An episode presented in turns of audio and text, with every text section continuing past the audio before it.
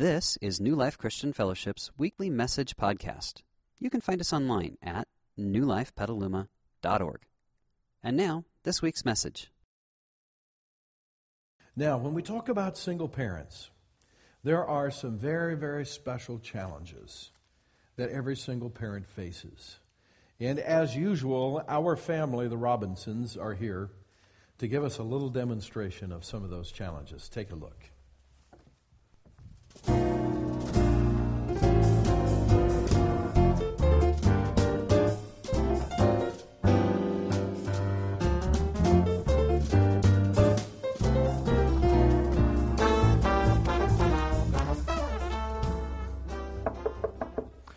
Hey, come on in, guys.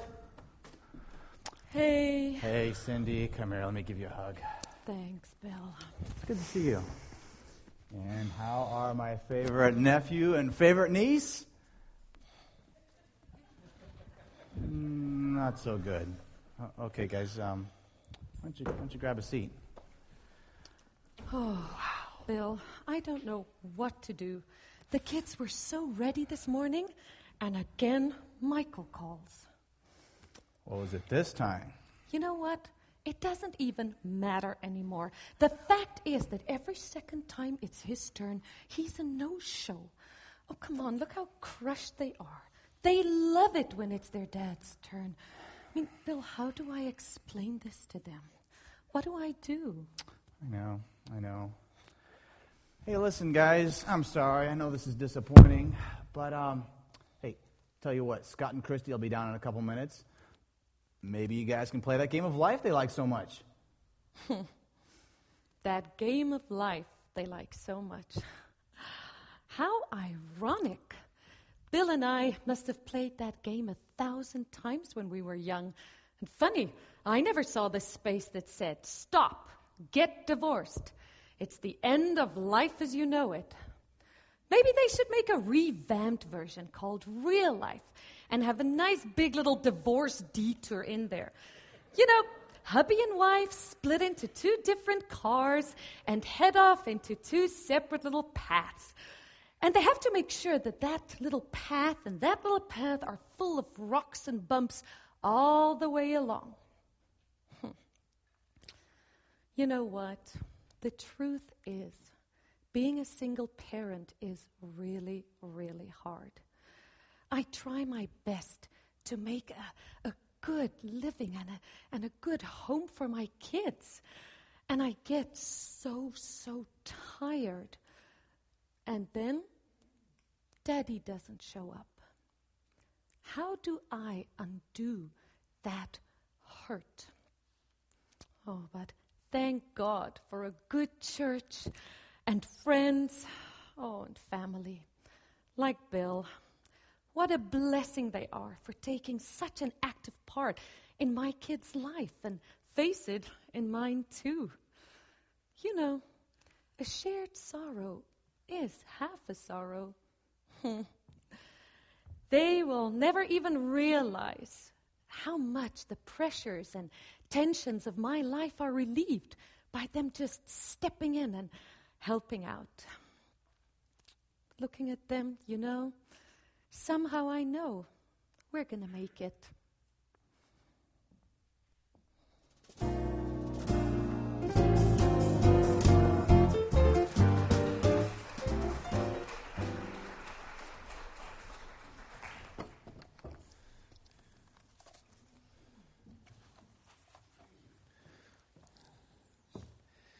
You know, if that were only just a skit, many of you are living that. I know you're living that. And I know that, um, as Bob said to you earlier, uh, he and Brenda have three children. Monica and I have three children. And I can tell you that being a parent uh, sometimes is really hard when there are two parents in the home. So I can only imagine how significantly more challenging are the issues that many of you face as single parents.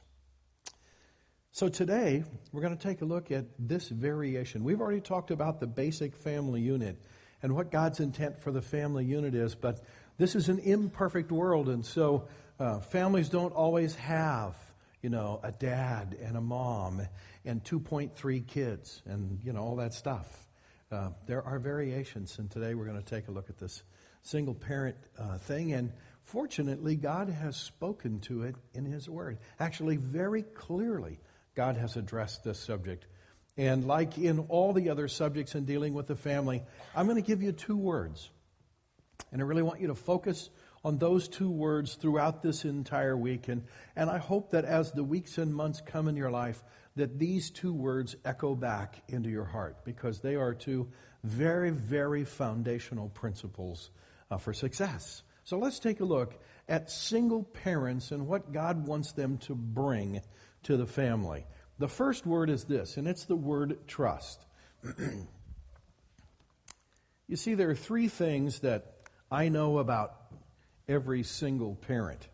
And the first is I've never met a single parent that didn't feel significantly vulnerable in life.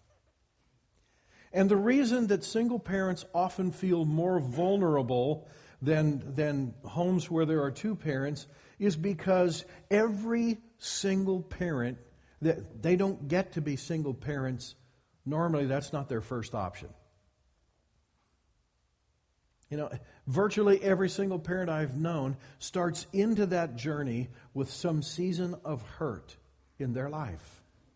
It could be they're married and, and their husband or their wife falls sick or in an accident is killed, and now all of a sudden they find themselves in a home with X number of kids and no spouse. Now they're not only having to deal with single parent issues, they're having to deal with grief and loss. It's hard. They got to do it all at once, all in the same chapter of their life. Sometimes people get to be single parents through divorce. I've never met anyone who went through a divorce that came out the other side and said, Man, that was fun. I mean, at best, it's disappointment, and normally it's deep, deep hurt and sorrow and now all of a sudden, again, they find themselves in this single parenting situation, and, and it was not their first choice at all. In fact, most of the single parents I know who have gone through divorce have done everything they could to keep that from happening. And it was only after great effort to hold their marriage together that it finally fell apart. And now they're just trying to pick up the pieces. Or sometimes it's a pregnancy that takes place when there was no marriage. Now you have altogether other different issues. Do we marry? Do we not marry? Do we figure this thing out? Do we not figure this thing out? Do we go our separate ways? And if we do, how does all of that work? No matter who you are, if you find yourself today as a single parent, you can look back to a season of great hurt and probably great confusion in your life. You know what that means? That means that trust is probably going to be a very significant issue in your life. If you've gone through a divorce, can be hard to trust again because you carry some real hurt. If you have a pregnancy that you didn't plan, that has its own set of trust issues, especially if the, if the other person decides to split and run. You have trust issues. If you've gone, if you've been widowed, as as a parent and as an adult. Trust issues. Virtually every single parent I know has to work through trust issues somewhere. That's why I thought it was just wonderful that Bob spoke to you this morning and he said, I want to give you a promise of God. And he very clearly said to you, God doesn't cause everything to happen in your life that happens in your life. But here's God's promise that he will use that and he will turn it around and in some way, probably unforeseen by you, and in some cases, you can't even imagine how he's going to do it, but God is going to bring something good and actually several somethings good into your life, even through that. But you know something? It's not going to happen if you don't trust Him. Now, here I want to point you to three passages of Scripture and then give you three principles out of these passages of Scripture. Take a look at the first one. The Lord your God is God of gods and Lord of lords, the great God, mighty and awesome, who shows no partiality and accepts no bribes. Now, I don't have time to get into all that, but basically what that means is the ground is level where God is, right? No one gets a head start and no one has to start from behind. Everyone is equal in God's eyes. Now, He defends the cause of the fatherless and the widow, and He loves the foreigners residing among you, giving them food and clothing. I, I want you to write these, um, these two words in your margin next to that scripture. Just write the words at risk. In the culture to which that was written, those were the at risk people. They were the fatherless and they were the widows. Pretty much everybody else was, was taken into some form of a family and, and was considered uh, at, at considerably less risk than those who were fatherless and those who were widows. I want you to see at a minimum, God has a heart for that. Now let's go on to the next verse. In Psalms, God says, The Lord is king forever and ever. I find it interesting in both of those cases. God starts out with, with this statement You need to know who I am. I'm in charge. He goes on to say, The godless nations will vanish from the land. Lord, you know the hopes of the helpless. There's that at risk concept again. Surely you hear their cries and comfort them. You bring justice to and the fatherless and the oppressed. There's that at risk thing again. So mere people can no longer terrify them.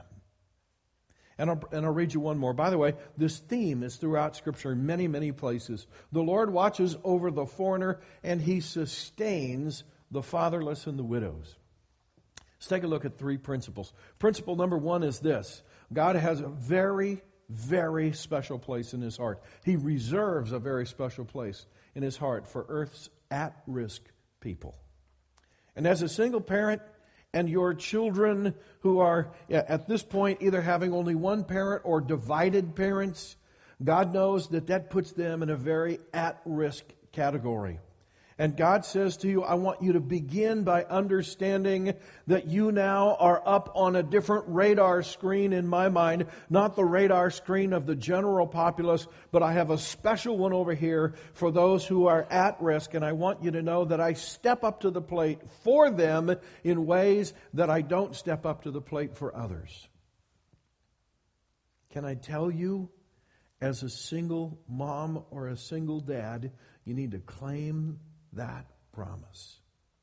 You need to recognize it in your life. You need to embrace it in your life. And you need to pray to God about that every single day and say, God, thank you for coming alongside me and bringing into my family things that I cannot bring into my family because there's only one of me. God says He'll do that. The second principle is this God promises to personally protect and defend them. You saw that in the second passage I read to you. In other words, there's a little bit of that a thing in here where God says, kind of, you pick on them, you answer to me.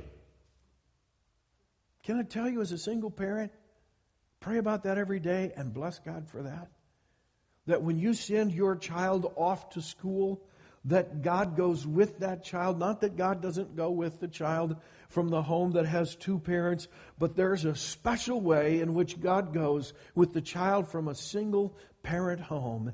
And God says, I'm going to step up to the plate for them and I'm going to protect them. I know that that's especially helpful for single moms. Because oftentimes they feel like my kids don't have the protection that they should have and normally would have from a father who's in the home. Well, God says, kind of, I'll be a father to the fatherless. The third principle I want to teach you is this God promises to sustain them in life. And in particular, He talks about giving them provision. So God says, here's what I'm going to do. I recognize that those who are single parents are at a distinct disadvantage in this world, even from a provision standpoint. And if we were to go back into the Old Testament when God set up the Jewish nation and God personally made the laws for the Jewish nation, He built special provisions into the laws of that country to provide for those who were fatherless and those who had been widowed, the at risk people.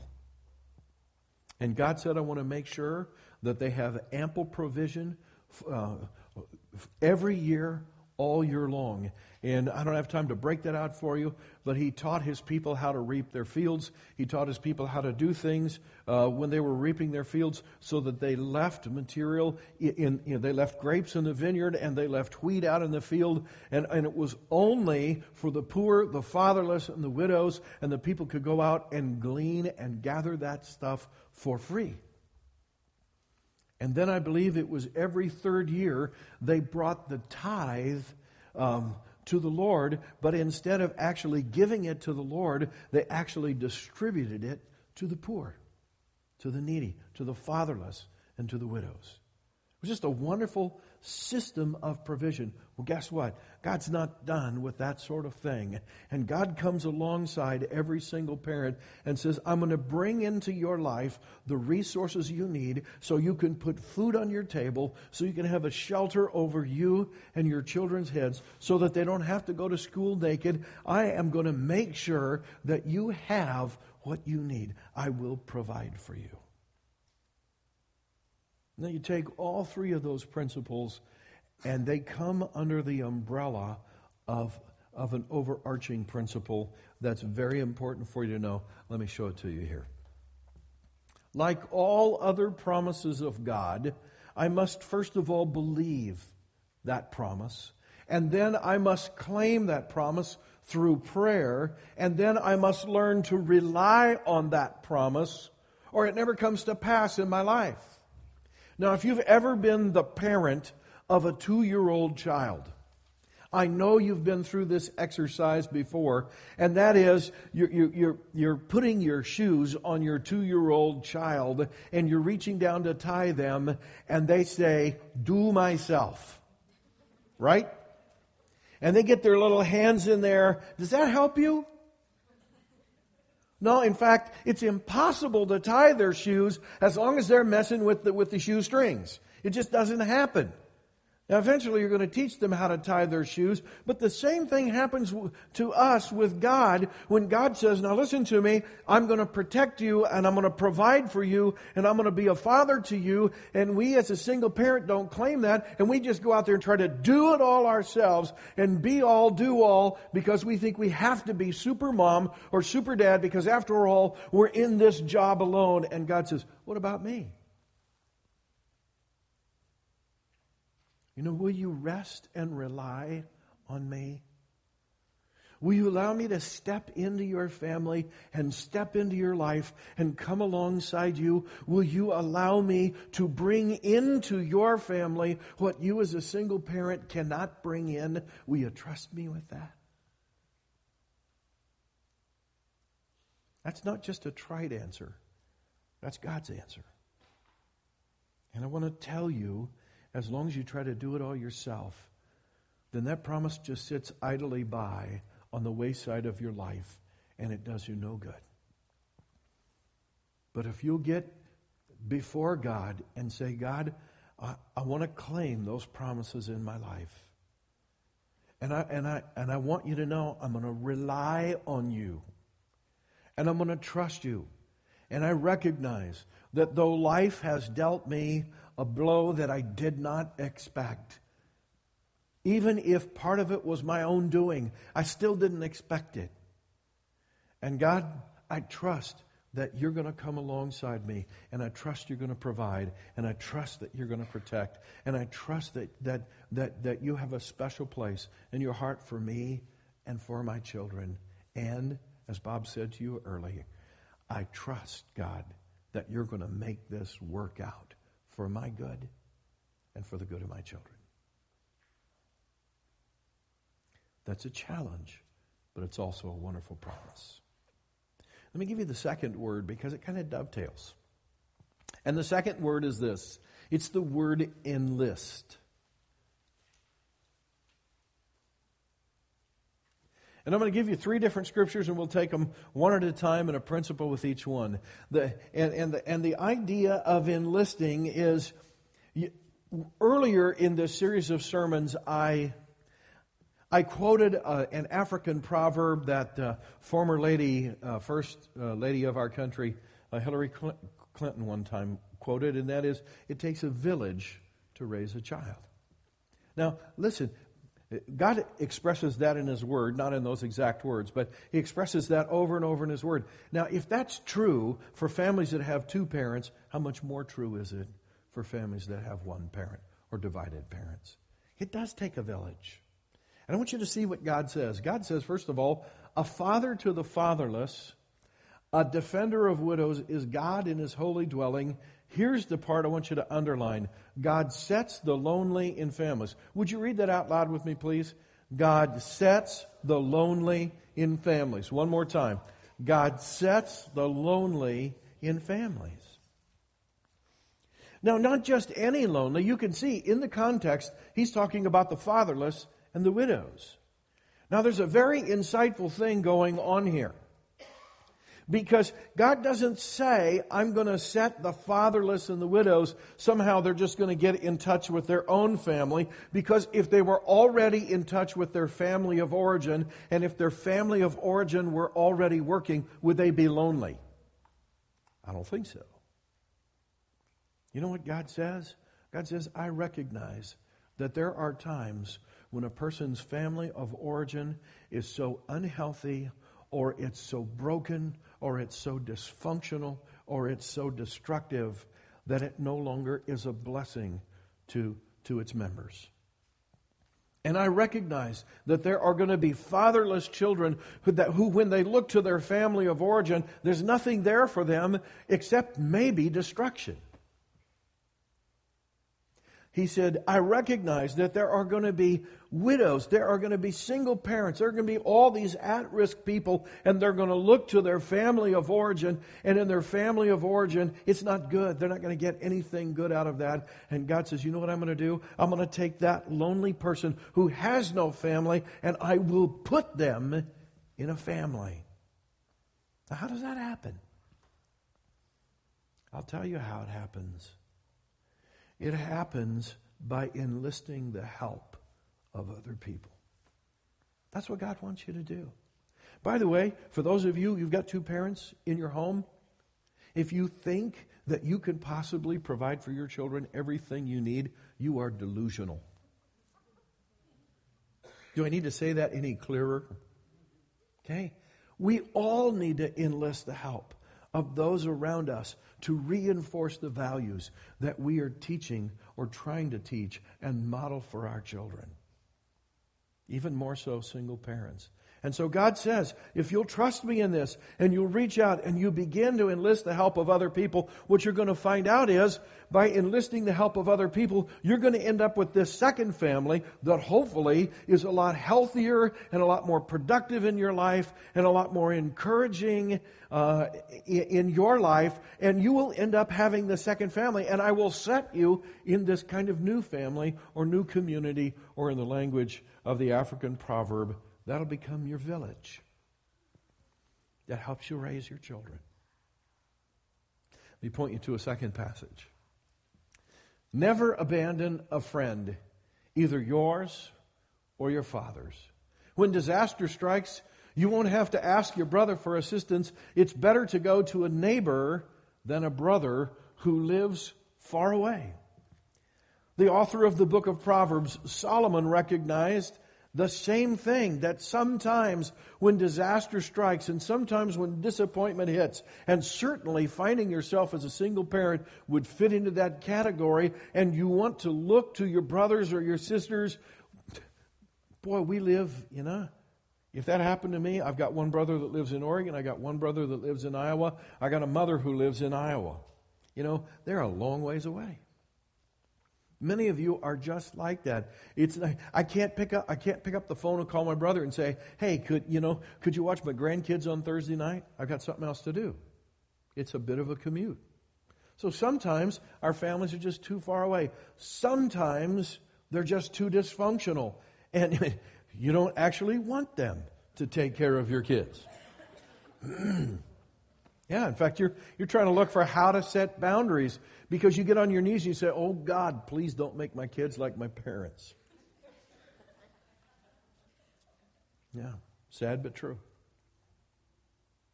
Solomon says, Look at this. Here's the principle to learn out of this. Solomon says, oftentimes our village is actually more helpful than our family. That's okay. At least you have a village. Make a village. Enlist the help of other people. Create your village. That's the idea. I know Monica and I did that when we were raising our children. We looked around the church where we were at that particular point in time, and we selected two or three families that we knew would really reinforce the values that we were trying to teach our children, and, and, and they were amazingly helpful. And I have thanked them on many, many occasions. I have said to them, you know, without your help, I'm not sure we would have successfully raised our children. Thank you for taking them with you when you went on vacation. Thank you for saying to them what you knew we were saying to them, because sometimes when they thought maybe we were not quite with it, and didn't quite understand life, when they heard it from somebody else that they thought was a little bit more with it, they were like, oh, yeah, okay. That's great. We had to create our own village. Create that village because better is a neighbor who's near than a brother who's far away. The third passage is this Two are better than one because they have a good return for their work. And many of you have heard that passage. But if you kind of skip down to the end of that passage, it also says a cord of three strands is not quickly broken. now, I want you to see Oftentimes we say two are better than one. Pastors love to use that, that passage when talking about marriage. Okay? But they shed that quickly when they get down to a cord of three strands. Okay? Because the application is obviously much broader than just marriage. Okay? The application is about building partnerships in life. And I want to tell you, I want to pull over the side of the road here a minute and speak to you plainly that the goal or the concept is partnerships, not dumping responsibility. You see, I know some single parents who were all so willing to enlist the help of other people. In fact, they're trying to get other people to raise their kids. And they've got the victim mindset. Oh, poor me. I went through this horrible, nasty divorce and I'm so wounded and scarred in life. Could you just take my kids? Now, they might not say it quite like that, but that's how it is. Now, listen to me carefully. A partnership is a partnership if it actually blesses both parties. And if it's a one way street, it's not a partnership. Understand how that works?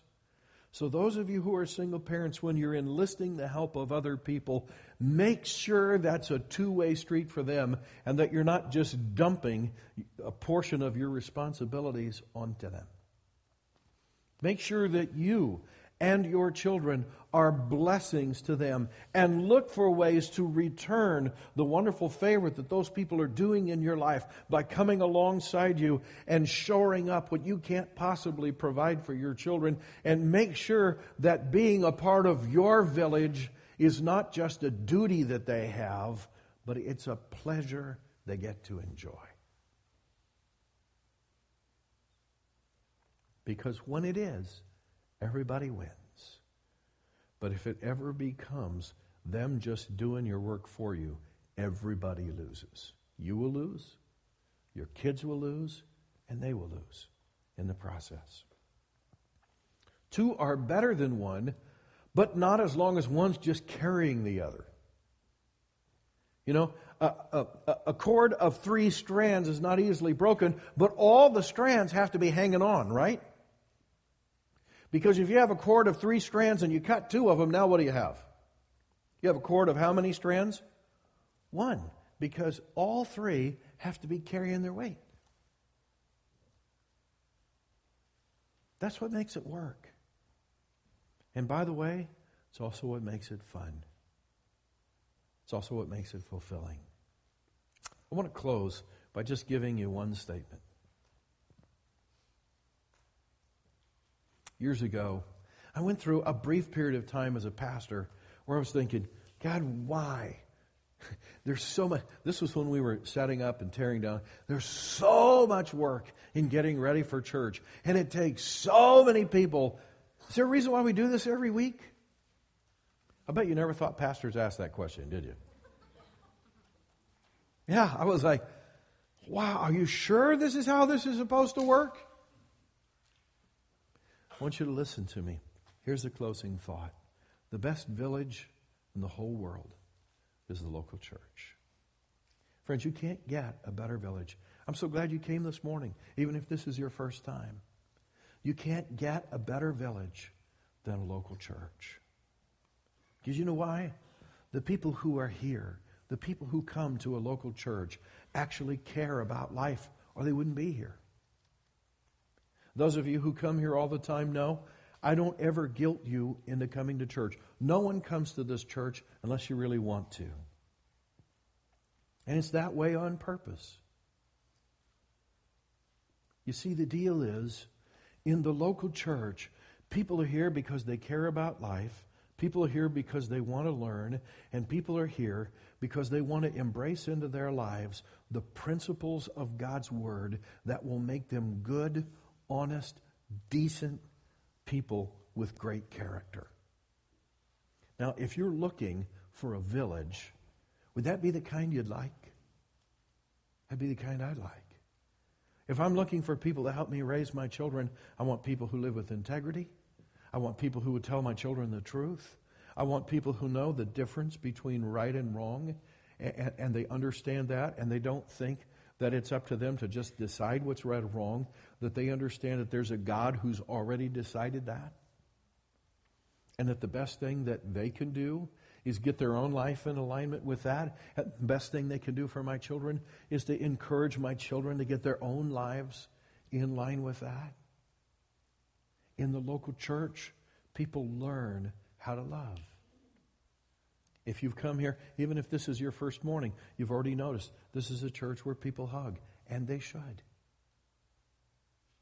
This is a place where people are loved and accepted and genuinely cared for. You can't find a better village in the whole world. I love the Boy Scouts, love the Girl Scouts, love all that stuff. They're all wonderful people, but they don't compare in what they can bring into your life to people in the local church. In this church, we invite people to become part of our life groups. Small groups of people that meet during the week. And the reason we do is because we meet to share life. We don't just meet to have a Bible study and get the right answers and go home and think, man, I'm a whole lot smarter now than when I went. We meet to share life. And we actually share life. And we pray for one another. And when one of us is going through a struggle, the others find a way to come around them and be their village during that time. I don't tell you that for any pressure. I tell you that as an open invitation. The best village in the world is the local church, and it's that way by God's design, not by mine. Would you join with me in prayer? Father, I thank you so much for the single parents in our audience this morning. First, God, I pray about that season of hurt and disappointment and grief that they went through just prior to becoming a single parent. God, whatever scars are there, whatever hurts are there, even whatever bitternesses might remain, I pray that you would give them the ability to trust you with that so that you might bring healing into their life because their parent, their children need a parent who's not broken and bitter. If they've only got one parent, God, they need a good one. So would you bring healing into their lives? And then, Lord, I pray that you would give them the ability to trust in you, to receive grace from you, to receive your provision, and to recognize that they are actually not in this project alone that you have promised to step up to the plate and to come alongside them and to provide extra help where they need it. And then, Lord, would you give them wisdom to enlist the help of others, to create a village for their family and for their children, that in the end they could say, oh my goodness, God took me, the lonely one, and he placed me in a family. Lord, I pray for us as a church that we would be a great village for all of the single parents here this morning. And I ask it in Jesus' name. Amen. We hope you enjoyed this week's message. You can find more information about New Life, including contact information, at newlifepetaluma.org. Thanks for listening.